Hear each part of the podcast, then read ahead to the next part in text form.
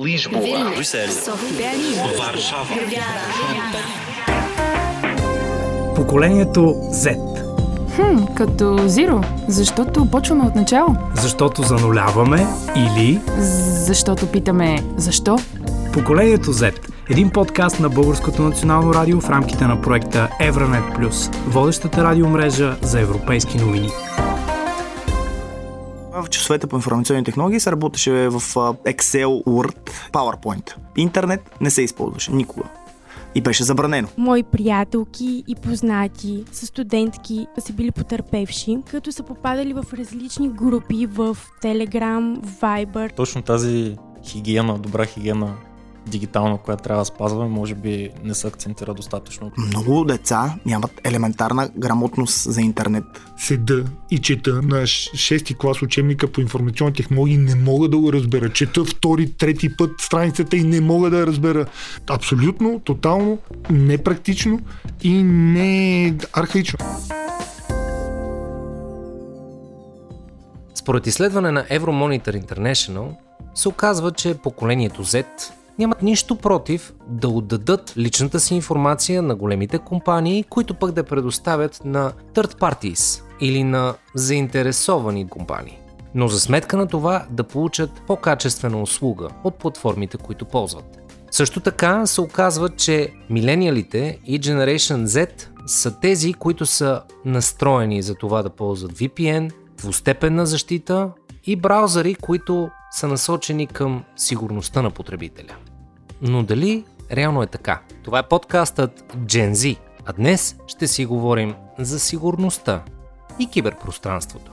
Първи с мнение е човекът с мнение. Венцислав Олег Василев, инфлуенсър, човек, който е израснал и живее с социалните мрежи. Това, което аз лично забелязвам е, че много от младите, от подрастващите, въобще не ги интересува къде си предоставят лични данни. Много често влизат по някакви такива сайтове, които въобще не са проверени. Нямат представа какво представлява реално този сайт.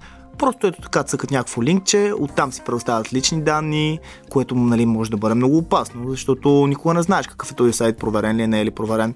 Съответно, когато веднъж вече ти влезнат данните в подобен сайт, те са в интернет пространството. И може във всеки един удобен момент нещо, което не трябва примерно да лъсне.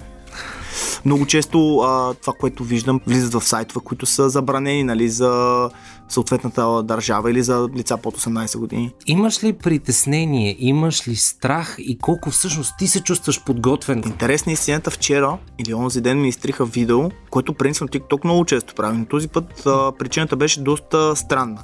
Пишеше, че това видео не е позволено и legal, да ме едно нелегално в България. А видеото е съвсем нормално, в смисъл, както всяко едно видео, което качвам, това беше подобно. Нали, по никакъв начин не съм а, говорил някакви нецензурни неща, не съм а, подтиквал някой да прави нещо. Абсолютно нормално видео. Изпитвам децата. Питам ги какъв празник е 1 ноември. Нали, и ми излезна, че видеото ми е изтрито, което беше много странно. Нали. Започвам да се замислям TikTok доколко е сейфти мрежа, в смисъл доколко е безопасна мрежа и за децата, и за като цяло всички потребители, защото самата мрежа TikTok, както знаем, се ръководи от Китай. Те там си имат много правила, условия за ползване. Хем не предоставят това, тази безопасност, от която аз лично имам нужда, защото на 4 пъти ми бяха трили профила, хакван беше. Не препоръчвам много използването на TikTok. Аз дори когато кача видео, честно казано, само проверявам как върви, не седа, не виса в TikTok да разглеждам някакви трендове или нещо такова. И по тази причина Европейската комисия предприема и продължава да действа в посоката за осигуряване на по-добра киберсигурност на всички потребители, с предимно и основен акцент върху поколението Z и към младото подрастващо поколение. Една такава инициатива е Better Internet for Kids Plus, която през май 2022 има изцяло нова стратегия, актуализирана, насочена към това да даде сигурно дигитално изживяване и да предпази децата от накърняващо тяхното достоинство и потенциално незаконно съдържание в интернет. Европейската комисия също така подобри начина по който се разпределят данните, начина по който се контролират така наречените бисквитки, GDPR разбира се. Дали обаче студентът по техническо предприемачество Момчил Игнатов вярва в сигурността, която европейските институции му дават. Със сигурност има доста голям напредък, откакто влязаха някакви европейски директиви. GDPR като най-известната. Големите компании, искат или не искат, трябва да предоставят възможност потребителите да виждат какво те пазят за тях, да казват сега аз не искам тук да ми събираш някаква допълнителна информация. Иначе аз как се пазя, темата за фишинг имейлите получавам ни на работа всъщност. Аз работя в голяма европейска IT компания за бизнес софтуер и при нас това, което правите, периодично пускат а, симулационни фишинг имейли с идеята да тренират служителите да разпознават истинския фишинг имейл. Доказателството, че активният работодател работи непрекъснато за защита на сигурността и за образоването на своите кадри. А в този ред на мисли, контент креатора как се пази? Аз а, лично използвам доста дълги пароли. В почти всяко едно приложение гледам да имам два пъти верификация при влизане, защото ако бъде разбита една, поне да може да се използва втора. И да си изпраща СМС, когато а, някое друго устройство опита да влезне, не казвам да влезне, нали, а само да направи опит, за да мога веднага да отреагирам. В този контекст Европейския месец на киберсигурността беше октомври, а той беше съсредоточен върху социалното инженерство. Разрастващо се явление, при което измамниците се опитват да манипулират хората, да извършат действия онлайн или да предоставят чувствителна лична информация, която да се използва за злонамерени цели. Именно както каза Момчил, фишингът. Но в този контекст България може да се гордее именно с Момчил и неговите колеги, така да ги наречем, които представиха България за първи път на Европейското първенство по киберсигурност.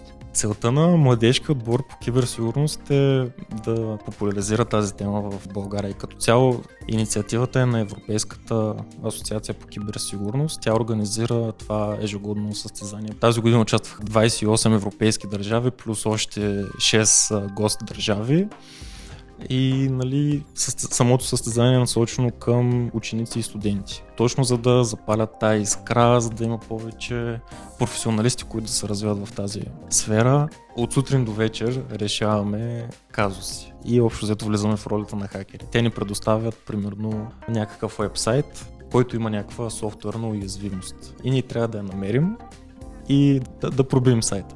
Идеята на състезанието е точно да се поставиш в обувките на хакера да, да видиш как те разсъждават и какви уязвимости има, за да можеш след това да се предпазиш от тях. И до, доста различно беше, понеже повечето такива те водят са Capture the Flag състезания, точно за развиване на тези умения по киберсигурност.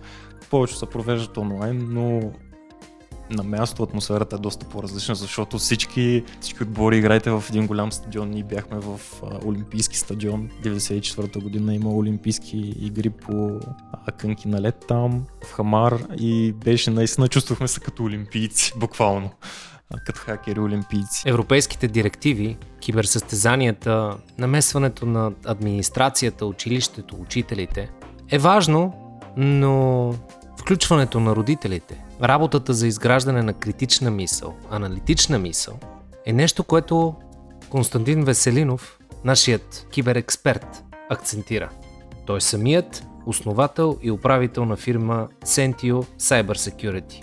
Именно киберсигурността. Според мен, децата са по-компетентни от възрастните. Относно боравенето с дигиталните устройства. Но тук е един тънък момент, че те все още са деца, подрастващи. Има разлика между това да си на 27 и да си на 13. Mm-hmm. Защото ние малко ги обощаваме. Това за мен са различни поколения. Mm-hmm. Аз примерно се доверявам повече на тези, които са в момента на 13 до 19 години, отколкото на тези, които са 20-27. Това е базирано на опита ни, който виждаме. Какво се случва.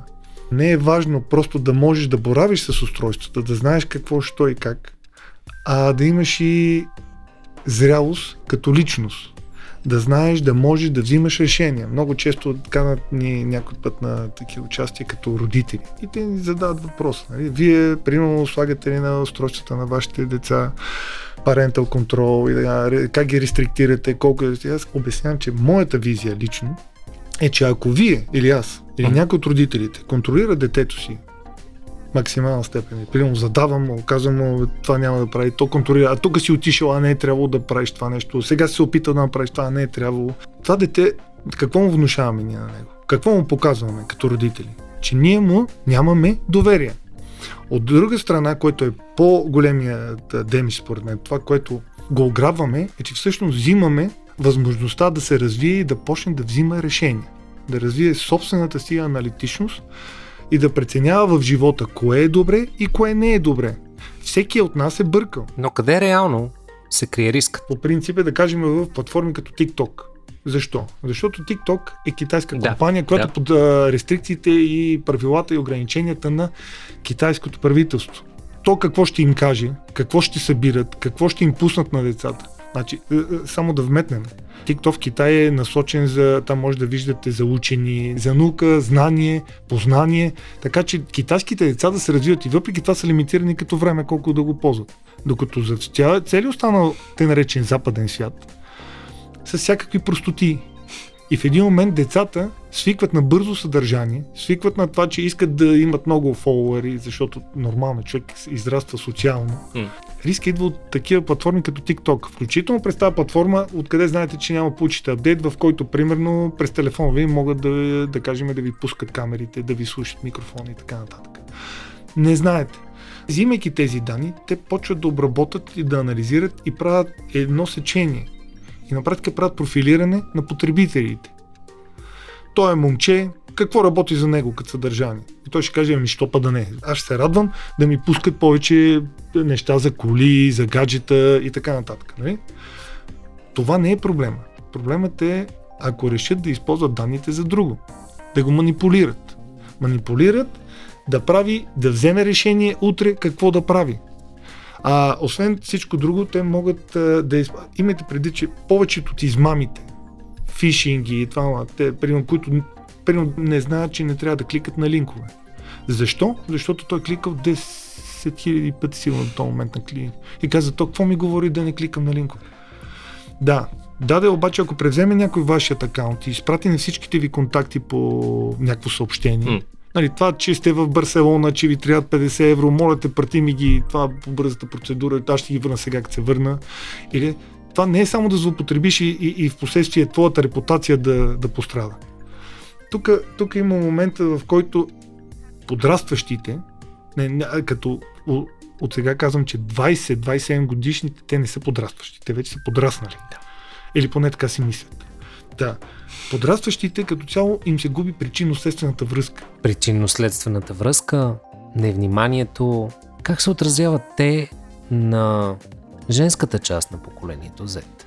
Михела Георгиева, експерт в социалните мрежи. Мои приятелки и познати са студентки и са ученички, които по една или друга причина са били потърпевши, като са попадали в различни групи в Telegram, Viber или по-скоро Telegram с такова съдържание, което би било лично и неприкосновено.